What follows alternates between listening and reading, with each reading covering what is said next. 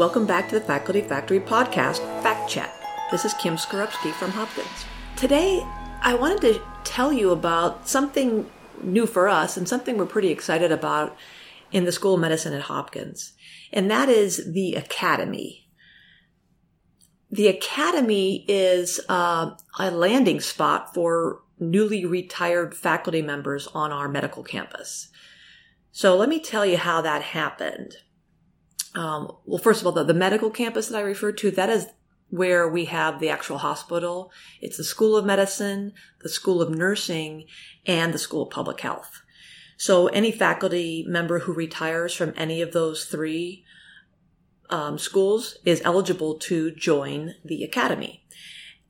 Well, so how did this get started? Um, about two years or so ago, our dean, Paul Rothman, put together a task force on late career faculty members or faculty members who are thinking about retiring, um, just trying to figure out needs of our um, aging faculty members. So two of our uh, senior leaders in our school chaired this task force. It was pretty uh, nice size, and they met for about a year. And Dr. Cindy Rand, who is our senior associate dean for faculty, she's our, our vice dean for faculties, Janice Clements. She's her, her right hand person. So Dr. Cindy Rand really kind of helped this task force uh, envision what, first of all, what the dean wanted to happen and then what what the faculty members wanted. So over about a year, the the task force figured out the, what the needs of the faculty were and what would best serve our faculty members and our department leaders and the school thinking about needs going forward. And like anything, I'm, I'm happy to share with you a report if anybody's ever interested in seeing any material or information or template language. Certainly reach out to me and happy to share that with you. But I just thought for those of you who, who haven't yet ventured into the arena of late career faculty or retiring faculty, I know some people have because we, we visited some of our friends, you know, up in Philly, taking a look to see what they're doing there. So there's a lot of good stuff happening out there, but this was new ground for us. So after this task force uh, wrapped up and Dr. Cindy Rand wrote a nice comprehensive report with recommendations to the dean, the, the report basically involved three components. We decided as a school to explore an early retirement incentive program or plan. Uh, that that involved a lot of really heavy lifting with our finance and budget folks to figure out salaries and what our older faculty members are generating in terms of revenue from patient care and research and projected costs moving forward and what the institution could offer in terms of incentives to retire and what kinds of benefits we could continue to offer our faculty members for health insurance and other resources we might offer our faculty members as they think about the next chapter in their lives and and how to uh, navigate the next um, you know transition stage. So finance and money and budgeting and retirement plans and incentives that all kind of rolled under one recommendation was to bring forth a proposal that would help our faculty members envision how they might be able to transition. So that was one huge lift. The second uh, proposal, the second rec- recommendation to the dean was to start an academy. So at Hopkins on the Homewood campus, the Homewood campus is what we refer to as our traditional uh, upper our traditional college and uh, graduate schools are up on about maybe 20 minutes commute time north of the medical campus. They already have an academy for retirees up there for all the other colleges. So we um, unabashedly stole from the way their their system is set up there, and with a couple um, tweaks and adjustments. But we felt it was important to have a distinct academy for our faculty on the medical campus. So that proposal involved putting some resources behind an actual physical location and staff and building up an infrastructure to actually have a landing pad for faculty. So that's that's really exciting.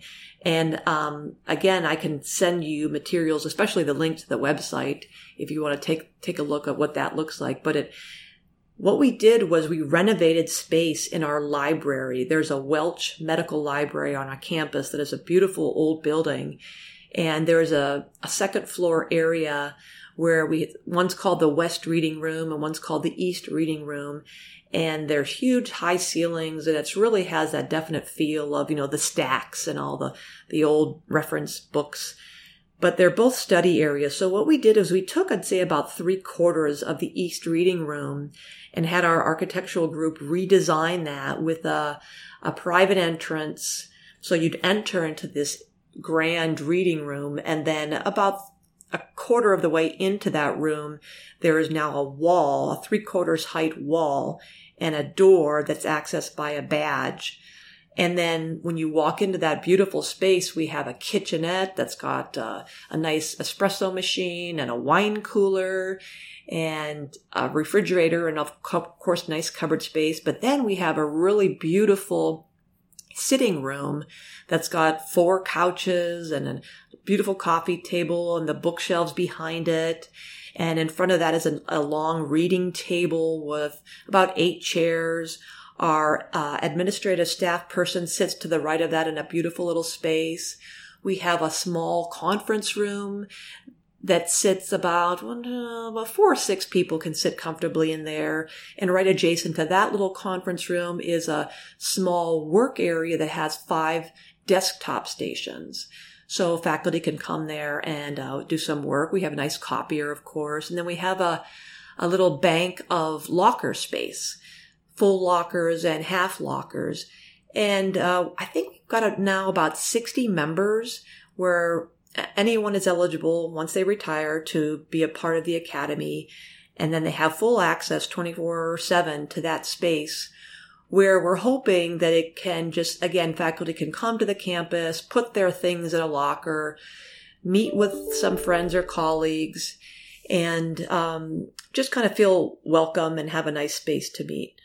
We invited our recently retired vice dean for clinical operations, Dr. Bill Baumgartner, to be our first uh, chair of the advisory board. So we have a really vibrant and active advisory board that has about 40 members.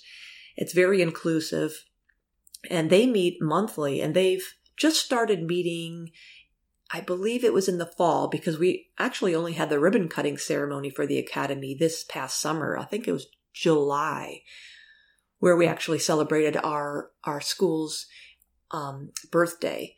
So that um, those meetings are about every month, and they've already started having uh, guest speakers and social hours and gatherings and tours of um, library holdings and museum holdings. So they're they're moving right along there with um, the academy membership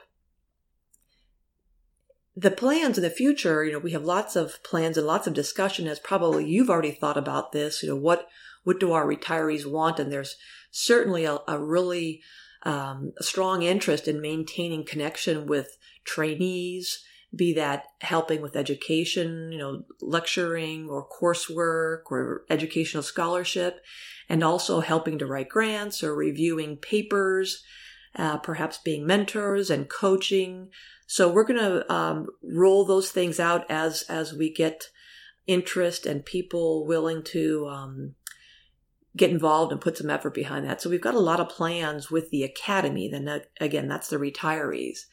So I mentioned that there were three recommendations in that task force report. You know, one was the retirement and early retirement incentive, which happened I think I did. I don't think I mentioned that early retirees were, for a period of time, there was a window where they got a one-time one hundred thousand dollar gift, if you will.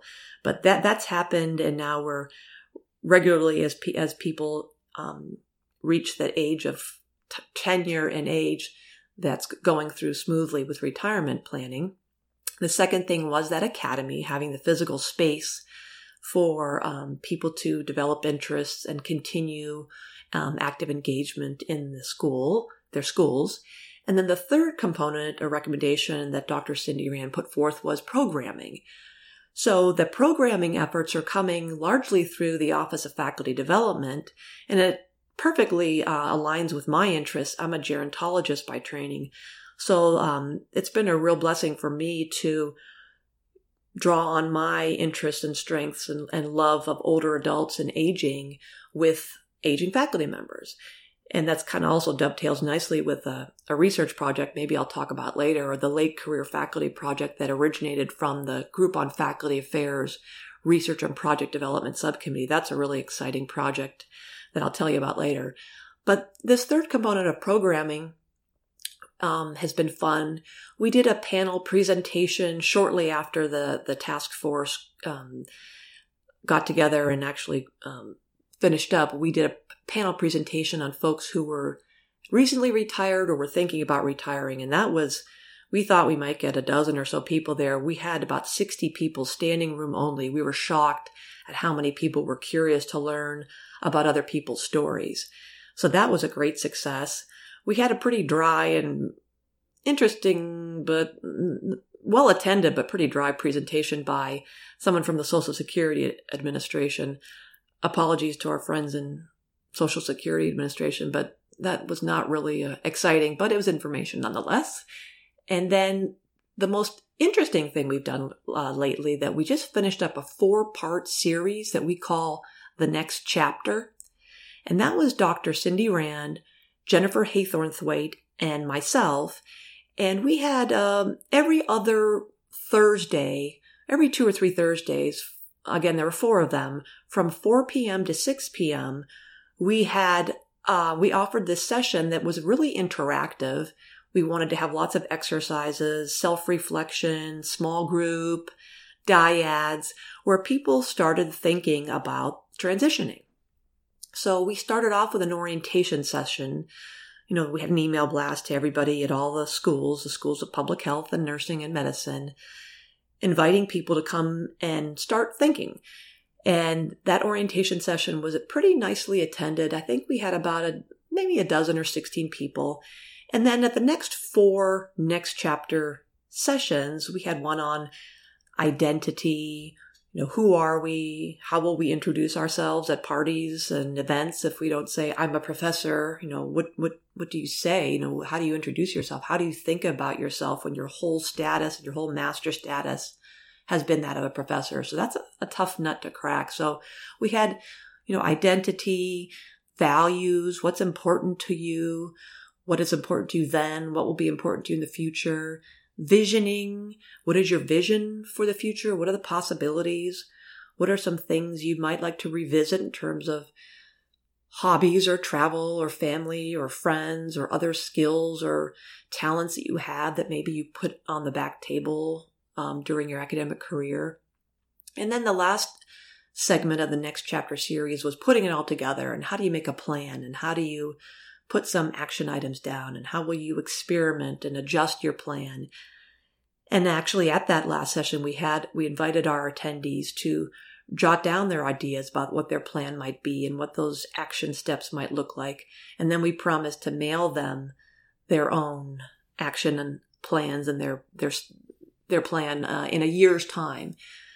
And then they'll see you know reflect on where they are now uh, then and a year based on where they were now and who came to those next chapter series. So everyone was attended by, I'd say, around a dozen to maybe 20 people. And they weren't always the same folks at every session. So uh, we tried to design the session so that they weren't um, hamstrung to each other. They could be standalone, but there was a common thread, you know, woven through each of the next chapter series, such that uh, we wanted to really enforce the idea that retirement is has changed. There's no longer just a an abrupt end to the career. Rather, it is a transition that changes, that that morphs, that uh, may change, take subtle direction shifts depending on health and our partner's health and our family's health and our all those other priorities. So that was the common thread, but each each um, segment of next chapter could stand alone. So we had some members we invited them to bring their partners So that's all. We, we definitely want to have an eye on inviting the system, taking a systems approach and, and recognizing that faculty members don't make the decision on their own that involves their partners and their um, family members. So we, a couple, I'd say two to three of our participants regularly brought their, their spouses and their partners to the sessions. And uh, we're going to be meeting soon, uh, Doctors Haythornthwaite and Rand and myself to kind of do a debriefing and look at the evaluations of those sessions. And we, our plan is right now to at least offer it once a year, perhaps twice a year, maybe the once in the spring and once in the fall. But again, um, we're always open to feedback from our faculty participants and what their ongoing interests are. We're likely also going to have another panel presentation because we did find that people really love to hear other people's stories, which I think is just central to a lot of experiences, a lot of offerings we have for faculty. I'm sure just like us, I, I bet you had the very same or lots of similar feedback from your leadership programs and any programs you offer where faculty always always say they really love the networking, the social support, the socializing. That's just so important for them to connect with each other. So we, we found that same, that same thread through next chapter. We really built in a lot of networking and socializing. So, oh, I forgot to tell you before each of the next chapter series, we had a really nice spread. We had wine and coffee and hot hors d'oeuvres and cold hors d'oeuvres and nice appetizers and every session we had a little bit of a different thing on the menu, but they were nice, nice um, food and drink. And so we tried to create an atmosphere of casual, relaxed, um, friendly, informal um, atmosphere. And we tried to build in that networking time before and then after. We didn't want to kill people with PowerPoint. We did try to uh, keep the PowerPoints to a very minimum. And again, happy to share that stuff with you and did a lot of interaction and exercises. They like to talk with each other and learn from each other. So I'm sure it's the same thing you, you experience in your program. So there's a lot to be had there, a lot more in the future that we're planning and um, happy to share that with you. And just thought you might be curious to hear what we're doing for our late career faculty and, and our faculty members who have retired. Until next time, talk to you soon. Thanks for tuning in to Faculty Factory Podcast. The mission of the Faculty Factory is to build and support a community of leaders in faculty development who share tools, resources, wisdom, and encouragement in service to our faculty members, schools, and institutions. We encourage you to go to facultyfactory.org to find out more, get in touch with me, ask me any questions. Maybe you want to be interviewed on the podcast. Thanks for tuning in to Faculty Factory Podcast. We'll see you next time. The Faculty Factory podcast and website is sponsored by the Johns Hopkins University School of Medicine Office of Faculty. For more information, visit facultyfactory.org.